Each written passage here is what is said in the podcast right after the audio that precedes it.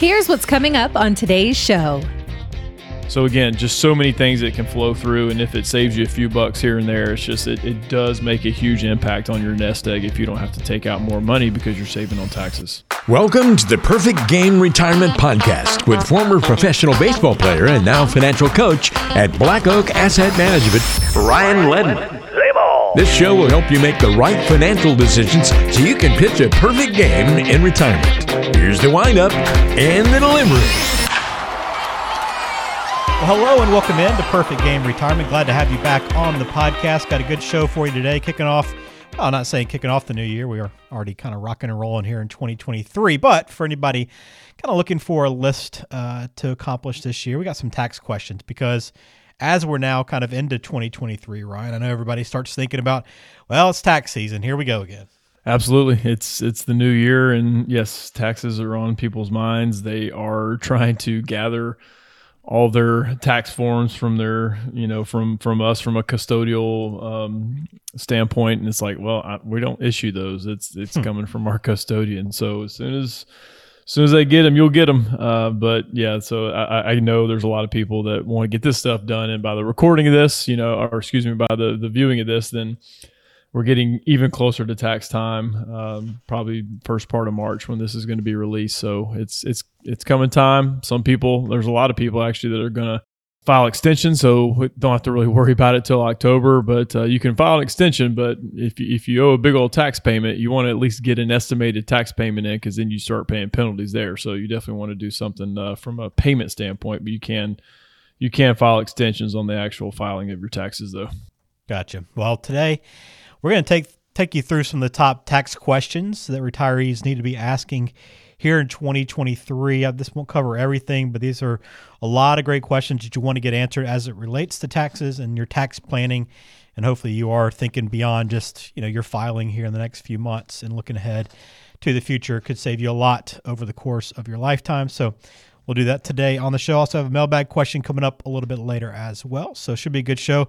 How's everything in the office though? Everything uh, in the new place looking pretty good. Setting up. Yeah, it is. It is. We've um, you know getting some signage, some additional signage up front. That's that should be up and you know getting blind. Just those like kind of final finishes that we're we're still getting done. Now they're still punch list items. Uh, that still need to be done in our office. Hint, hint. If the uh, developer uh, is listening to this, we still need our punch list items done, but they have a year, so I'm sure they will wait as long as humanly possible. but yeah, for the most part, it's it's good.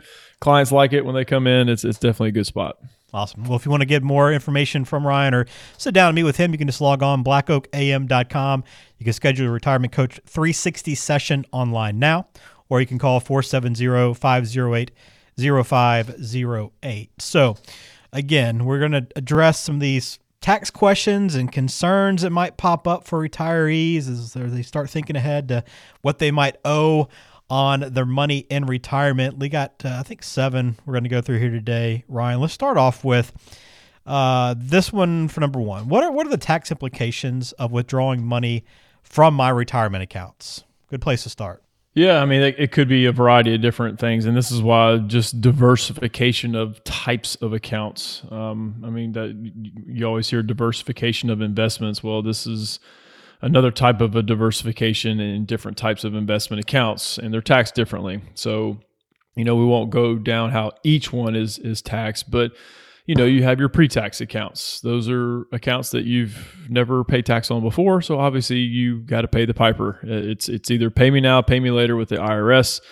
You've decided not to pay as you were working, and now as you take this money out, you need to pay. Now that could be you you may have to pay federal, or no, you will have to pay federal um, and, and, then depending on what state you live in, obviously in Georgia, we you, we do have a state income tax, but there we're, we're surrounded by a couple states, Tennessee and Florida, that do not. So that's why you do see a lot of people flock to those states in retirement because you get a little bit of tax savings there. But those pre-tax accounts, you pay ordinary income, so it just every dime you take out of there flows through to your tax form as taxable income. Um, again, there's always going to be a difference between taxable income and income. uh, and and some of these points that we'll talk about today, we'll get into that. But obviously, Roth accounts, whether it's a Roth 401k, Roth IRA, those are post tax contributions, and you take out distributions tax free as long as you meet certain requirements. Obviously, if you're 59 and a half and you've had that account for five years, everything in that account is technically tax free. So that is income, but that is not taxable income. So it's almost the exact opposite of what we just said from a pre tax account standpoint. Then you have investment accounts or what they call non qualified or just brokerage accounts. Those are a, there's a variety of different taxation going on. You have you pay taxes on interest. Any of the investments that spin off interest, you pay tax on that. Any dividend income, there's qualified and non-qualified dividends. You pay potential tax on that. But just the sheer growth of the account uh, of these non-qualified accounts, you have short-term and long-term capital gains. And short-term capital gains is um, one year or less so short term capital gains is code for ordinary income. So don't say it's just capital gains tax. Well, it's short term capital gains tax, which means you pay your federal tax rate. Long term capital gains, 366 days, that means you pay your capital gains rate, which is going to be less than what your ordinary income tax bracket is. And it depends on where you fall. If you're in the 10 or 12% tax bracket, you don't pay any capital gains. If you're uh, 22 through most of the 35% tax bracket, you pay 15%. If you're in the latter half of the 35 into the 37, then you pay the highest rate at 20%. Then you have an extra surtax on top of that. So you're even closer to about 24%. So a lot of different things move going on there, but this is where having a variety of accounts gives you the flexibility to pull money out of different accounts. So it's not just, hey, I need, you know, six, seven grand of income per month. Okay, well, do you? Is that gross? Is that net? Where are you going to take these uh, these dollars from? What types of accounts? Are you close to a different tax bracket? Anyway, this is the nerd out part of my of my job that I do love because everybody wants to talk about rates of return but if you can keep a few dollars in your pocket just by saving on taxes, then that's a great rate of return because it's not having to leave your account. So a lot of things going on there. So a lot of different tax implications, but that's where meeting with a with a comprehensive advisor is going to help you with that. Yeah, and I'm sure people listening go, man, that's a lot to to get sorted out, and it is. But again, like uh, that's what you do every day, and it's it's yeah, I wouldn't say it's easy for you, but it's you've simplified it uh, compared to what most people try to do, trying to sort that out. So it's it's important to understand that. And that's a great place to start for our list here. So you know, along those same lines with income and, and understanding what's being taxed as you're trying to you know make your plan for what you're going to need in retirement. Social Security comes up next, right? It, and whether or not those benefits are going to be taxed. That's right. Uh, it's it's a flow through. So the first point we just talked about flows through, and it could affect your Social Security tax and, and there's still a lot of people out there who don't know that you pay tax on your Social Security benefit, depending on what your taxable income is. So, Social Security, it used to not be taxed. And again, just to get down, go down a slight political rabbit hole here. So, it was not taxed before. Ronald Reagan. So it's Democrats and Republicans here that who who tax both. So we can't point fingers on either side of the aisle. But Ronald Reagan was the first one to tax it at fifty percent of your uh, of your benefit, and then um, Bill Clinton uh, added an additional tax that said 85% could be taxed. So 85% of your benefit, that does not mean it's taxed at 85%. So that is a little bit confusing. But if you work with a CPA or tax planning software, it just spits out the number based off your taxable income of how much you get to keep of your Social Security benefit. So the depending on what your income is, so 15% of your of your Social Security benefit is going to be tax free. Now the the politicians can change that. They could tax every penny of it. Um, but right now, 15% is at least not going to be taxed. 85% of it, if your income is over if you're married filing jointly, if you make over 44,000 of taxable income, which is not difficult to reach, but most people need more than that to live on in retirement. And most people have their money in pre tax accounts, which means all of that money is going to be taxable. So if you are married filing jointly and you have over 44,000 of taxable income, 85% of your benefit is going to be taxed at whatever your marginal tax rate is. Okay, that was really confusing. I'm sure how I just said that. but so let's just, I got a calculator in my hand because I don't want to screw up the math on that. Let's say your Social Security benefit is $2,000 a month. Okay, you've claimed Social Security. Sweet, I get $2,000 a month. But you have $60,000 of taxable income in retirement. So you're over that $44,000 amount threshold. So 85% of your benefit is going to be taxed. So, and it flows through. So it's not 85% of the entire amount. It's kind of marginally done. So up to a certain point, it's tax free. Up to a certain point, you pay half. Up to a certain point, you pay 85%. So the government does this on purpose to make it as confusing as possible. So of that two thousand dollars, again, I can't do the exact math because again, it flows through. But um, let's say so, eighty-five percent of that, all right, is seventeen hundred. So eighty-five percent of that benefit is seventeen hundred, and then if you're in the you know twenty-two percent tax bracket, you know you may pay anywhere from around three to three hundred fifty dollars in taxes. So that two thousand dollar a month benefit, and again, don't quote me on this math, but I'm just giving you a rough estimate of right. that two thousand dollar a month benefit because you have higher taxable income, you're going to pocket about you know 1700 ish based off based off of taxes. But again, that goes back to the point if you got a bunch of tax free money, again, it's not taxable income, it's just income. So if you can stay below that $44,000 amount or even less, then your social security benefit is is completely tax free. So that's where again, tax planning early on with your investment accounts is so huge and then I think on our checklist here, we don't even have Medicare listed in here. Medicare premiums are based on taxable income, not income. So again, just so many things that can flow through, and if it saves you a few bucks here and there, it's just it, it does make a huge impact on your nest egg if you don't have to take out more money because you're saving on taxes.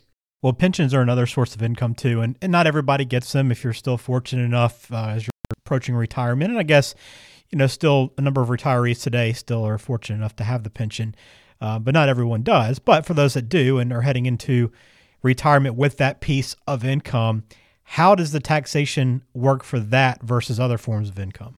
Yeah, most I, I, sh- I say most. I want to say all pensions, but hey, there may be a few out there that I'm like, eh, I may not be right on that. But every yeah. person that I work with, pension is essentially ordinary income and we work with a ton of pension employees, whether they're government or private. But pension uh, flows through, and it's uh, I think it's maybe box eleven. Uh, I don't again not a tax preparer, so I don't know that exactly, but I feel like I, it's on box eleven maybe of of taxable income. It's not earned income; it's taxable income. So if you are in retirement and you are receiving a pension you can't technically contribute to a Roth IRA if your only income is pension because that's not technically earned income. It's income, but not earned income. So you can't actively contribute to a Roth. You have to have earned income to contribute to a Roth. But yeah, for as far as taxes go, ordinary income. Um, again, if you live in a tax uh, tax free state, uh, income tax state, then you don't have to pay state tax, but you do have to pay federal. So pensions are awesome; they're great. They just, you know, you're going to be in a certain tax bracket. So, going back to my last discussion with Social Security benefits, if you're a pension person and you paid into Social Security, you almost have no way around, depending on what your pension is, but you almost have no way around of, of getting your Social Security tax because of how much income you you are taking. And most of the people we work with, their pensions are pretty good they're pretty substantial, uh, and, and, most of them are going to be above that forty-four thousand dollar mark that I mentioned in our previous point with Social Security. So, hey, pensions are awesome. They they are great. I, would take a pension all day long and have my Social Security taxed a little bit. You know, yeah. Um, I used to be in that world, but I wasn't. I didn't. I didn't stay long enough to be quote unquote vested. Um, so it's all based off of uh, how much I save. Yeah, I've got about a two hundred and thirty dollar pension from a past job that Boom. that I'll have. So there's there's something. I'll forget about that paycheck every month. I'm sure coming in. But. You can uh, buy a half a week's of groceries. Yeah, what's that going to be worth by the time I retire? That's a great question. oh man. Uh, all right, so we're talking about the tax, the top tax questions for retirees this year, and we're kind of still hitting on income quite a bit here, and you know it takes us to another you know, new legislation for this year that, that kind of added on to a few years ago. That's the Secure Act. So understanding now it's important as we, you know, as you go through this year and you move in closer to retirement that you have to understand how the Secure Act and Secure Act 2.0 actually affects your retirement income and taxes. Yeah, the feds, they're, they're awesome at, at changing laws. And I guess it's maybe job security for me. I, I don't know. It's a headache for me, but maybe it's job security at the same time. And so the Secure Act, oh my gosh, there are pages upon pages of new new things that affect um, a lot of people and, and mainly retirees. So I'm going to hit the, just the high point for this one. I, I, mean, literally, I attended a webinar that was almost two hours. I know that sounds just god awful boring, but two hours of the Secure Act of what is in it and the minutia. And they even screwed up the law. They even missed they they messed up the numbering system on it as far as required minimum distributions. It's like, oh my god! So they got to go back and amend it anyway. So required minimum distributions. Most of the listeners here probably know what RMDs, required minimum distributions are. Forever and ever, the RMD age was 70 and a half. So we knew as advisors, okay, that we know exactly when their required minimum distributions are going to be. Well, in 2020, uh, they pushed that back to age 72. So we're like, okay, well, at least it's an even number. At least it's not 70 and a half, it's 72. So we know, okay, these people moving forward are now taking required minimum distributions. If you were already taking RMDs before this, you were just continued continued on. So there wasn't uh, much moving it around. It's just for people that were aging up, they got to delay it um, a little bit longer. Well, now they changed it again. Uh, so anyone born between I think the years are 1951 through 1958. Now your required minimum distribution starting age is now 73. So if you don't need money out of those pre-tax accounts, okay, great. You can just delay these a, a, little bit longer. Maybe that's a few extra years you get to maybe do Roth conversions, um, which you it's it's almost like taking an RMD. It's not, but it's almost like taking an RMD before you take RMDs, but you're just moving it from your IRA to your Roth and you're paying the tax on it. And the benefit of that is Roths do not have RMDs. They don't. So you can leave that money in there as long as possible. So any of those people born after 1959 or later, now the RMD age is 75. So it's like, good lord, I got four ages going on there, depending on what your what your date of birth was. So that can potentially help people by delaying that, and it offers again more years of opportunity to do Roth conversions, which is which is great. So there's so many different nuances there. Now the diff- now the the downside of waiting is that percentage is going to be higher that you're going to have to take out so that required minimum distribution age is going to be probably larger because it's based off life expectancy. And if it's delaying longer, it's squeezing how much money you can uh, take out based off those RMDs. So anyway, it, it's it, it, will affect um, people like people this year. There's no new individuals taking required minimum distributions because of the change in the years so if you took them last year, you just keep taking them, right? There's nobody new starting RMDs this year. So if you thought you were turning 72 this year and you have to take RMD, no, it's now 73. So you can delay it another year. So nobody new is starting it. If you've already been taking it, you just keep going. So it doesn't affect anyone that's already been taking it. But yeah, that, that's that's the government for you. Constantly changing stuff, and that's why they can't keep CPAs because they they constantly change tax law too, and it drives CPAs nuts. So they're they're leaving the business in droves uh, because of that. Really, I mean, I, I, get it. I get the frustration. We we all kind of feel it, not to that degree, but trying to keep up with what the government wants is yep. nearly impossible most times. that's what that's what you're there for, right, Ryan? To help us right, keep us right. on track. I got a few more questions here about taxes. Uh, I'm going to shift gears a little bit away from income a bit, but I know a lot of people decide to move in retirement. I don't know how many people leave Georgia necessarily because you know you're in a pretty good spot. But Florida, obviously, an attractive destination. Tennessee, no income tax in Tennessee, so a lot of people are thinking about moving states. So you know the question being, you know, how will my taxes change if you do decide to leave and move to another state in retirement? Yeah, it essentially could, and a lot of the higher income earners this it, it, does affect them more just because they're taking more income and and the percentage of what is being taken out. Like Georgia's 5.75. Um, but yeah, you go to, to Tennessee or Florida and you don't. Now, I'm not going to even go down the rabbit hole, but I do know there's ways to claim um, some sort of residency, and, and I don't even know how because I I did it when I was 18 years old and I got drafted out of high school. Somehow, I declared some sort of temporary residency in Florida and got to save my signing bonus on state income tax. Still don't know to this day how that happened. And there's probably people listening like, oh, yeah, I know how to do that. Okay. Seek out a tax advisor and they'll be able to let you know. But um, I, I, it, most people go because their their permanent residence is going to be in that state. So obviously, Florida is very attractive because of the weather, and I do understand that. Tennessee is awesome. Tennessee is a great state. Um, uh, to move to. Obviously, you know, people are flocking to the Nashville area. It's almost just too crowded there now because um, I have to go there there quite a bit, and it's changed a lot over the years. So mm-hmm. it definitely can change um, how much taxes that you, that you do pay. Just you really want to make sure it's worth it. Um, you know, saving a few tax dollars and to completely you know uproot your your family and it may be further away from kids and grandkids eh, i don't know. Is that is that really worth it to you? But it can be. So it's it's more of a personal preference than anything but it can it can affect what you owe in taxes for sure. Yeah may it may not be the best i did move just to save a few in taxes. Need to see the entire picture before you you do that. Uh, a couple more questions here. Are there any tax benefits for making charitable contributions in retirement? Yeah, this one's this one's great. Uh, I, I, could talk for a long time on this. So their charitable contributions in retirement. Yes, if you get to the point where you get to RMD age and you don't necessarily need your required minimum distribution, well, there's a kind of a loophole, if you will. I don't know if that's the right term for it, but um, a QCD, a qualified charitable distribution, that can be sent to a 501c3 nonprofit.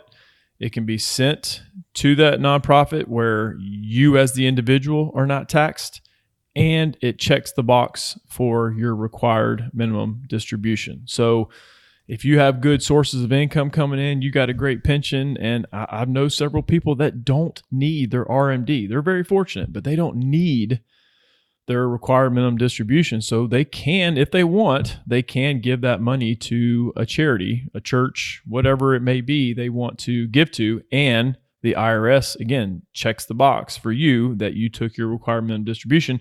So it's not taxable to you and it's not taxable to the entity. So it's a huge benefit to do. And the benefit of this is you can um, they never changed the law on the age as far as 70 and a half because 70 and a half used to be the rmd age. Well a qcd you can do that still at 70 and a half. So if you know you got rmds coming down the pike in a few years hey start giving some of that money away to a charity if you want to uh, because you can start doing it at 70 and a half and you can do i think you can do up to like a hundred grand. I mean it's a lot it's a significant chunk of money. Now most you know most people listen maybe like uh no i'm going to need all that money uh, in retirement and that's and that's fine but some people don't don't need it or they have massive amounts of of qualified money and they'd rather give it to a charity than the federal government because they feel like the the charity will will spend it more responsibly than the federal government will. So yeah, charitable contributions, great benefit. QCD. Again, Google search that and you'll be able to learn uh, a lot about it.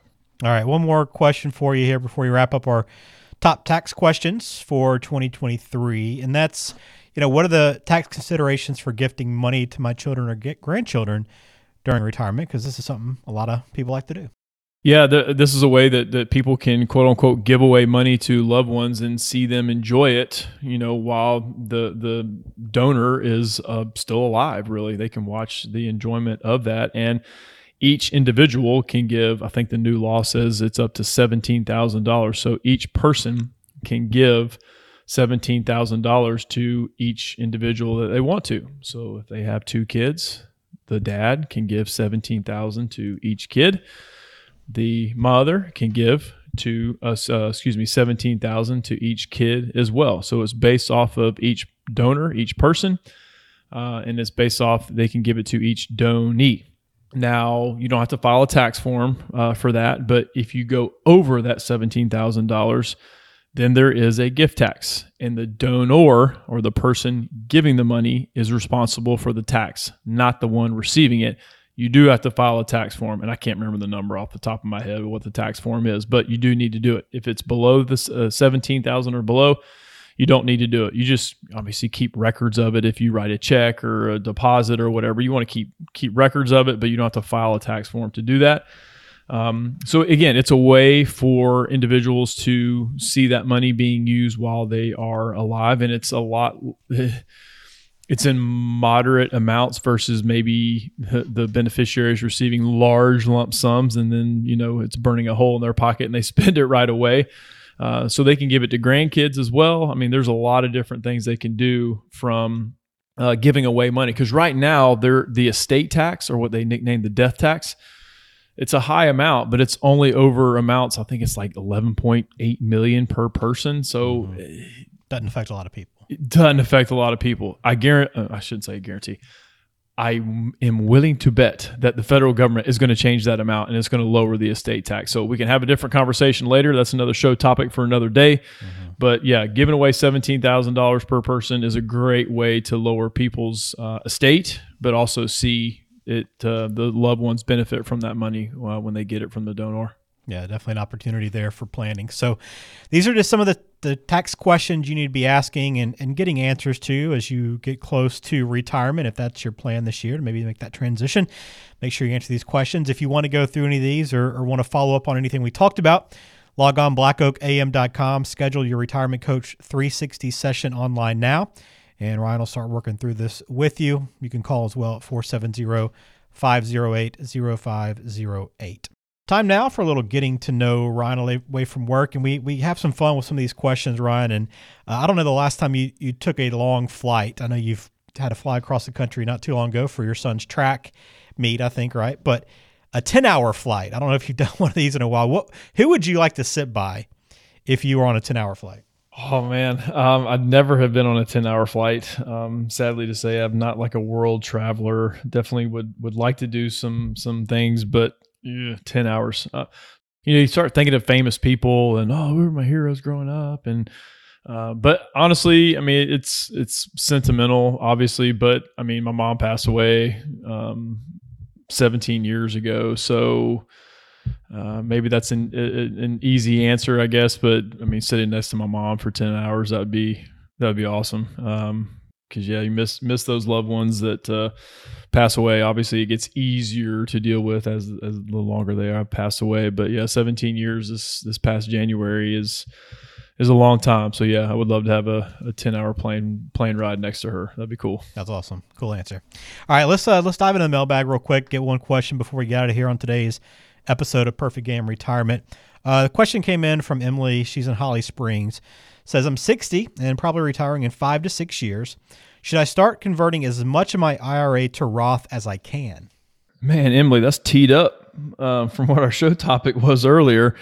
Um, I, you know, I guess it depends. Um, there, there's always these it depends because I don't know your whole story, but I, am a huge fan of it. I, you want to convert it strategically um, to get the best bang for your buck. You want to pay the tax out of your own back pocket versus the amount being converted over.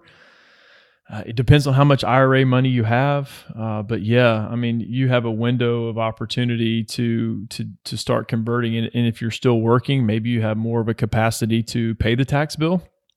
I know the argument against doing Roth conversions are well, you're going to be in a lower tax bracket in retirement. Well, maybe you are, maybe you aren't. I don't know your whole picture. Uh, if you're going to be in a lower tax bracket in retirement, mm, okay, M- maybe I can I can see justification, but uh, of not doing one. But I just I think taxes are going up long term. I don't know how or when or what, but I think they're going up. And, and if you have Roth money, it doesn't affect your life if they increase taxes because that's tax free money. Uh, so you, you, I see you have five or six years, uh, Emily. If you do not have a Roth right now, please open one up as soon as possible, because that five year rule is going to apply to you. So open up a Roth, contribute a hundred dollars to it. Just put some money in there. Um, if you can't contribute to a Roth, open a Roth and go ahead and convert some of that IRA, even if it's a thousand bucks. just put something in that Roth so the clock starts ticking on that five year rule. So you want to go ahead and do that so that at least, at least, at least, at least do that, Emily. But yeah, I would try to convert as much as possible. That way you have a big old tax free bucket in retirement. Well, good stuff. Uh, thanks for that question, Emily. Appreciate it. If you want to follow up or have questions of your own, you can always reach out to Ryan at blackoakam.com. That is the website, and you can schedule a Retirement Coach 360 session there. Plus, find all of our past podcasts as well right there on the website. All right, Ryan, that'll do it for us here on this episode. I know a lot of tax questions to sort through. Encourage anyone with questions about their taxes or what they might need to pay in retirement. Please take the time now to sit through down and, and sort that out and have a plan in place. Amen. All right, that'll do it for us here on Perfect Game Retirement. Thanks for listening. We'll have an episode coming in a couple of weeks. We'll talk to you then.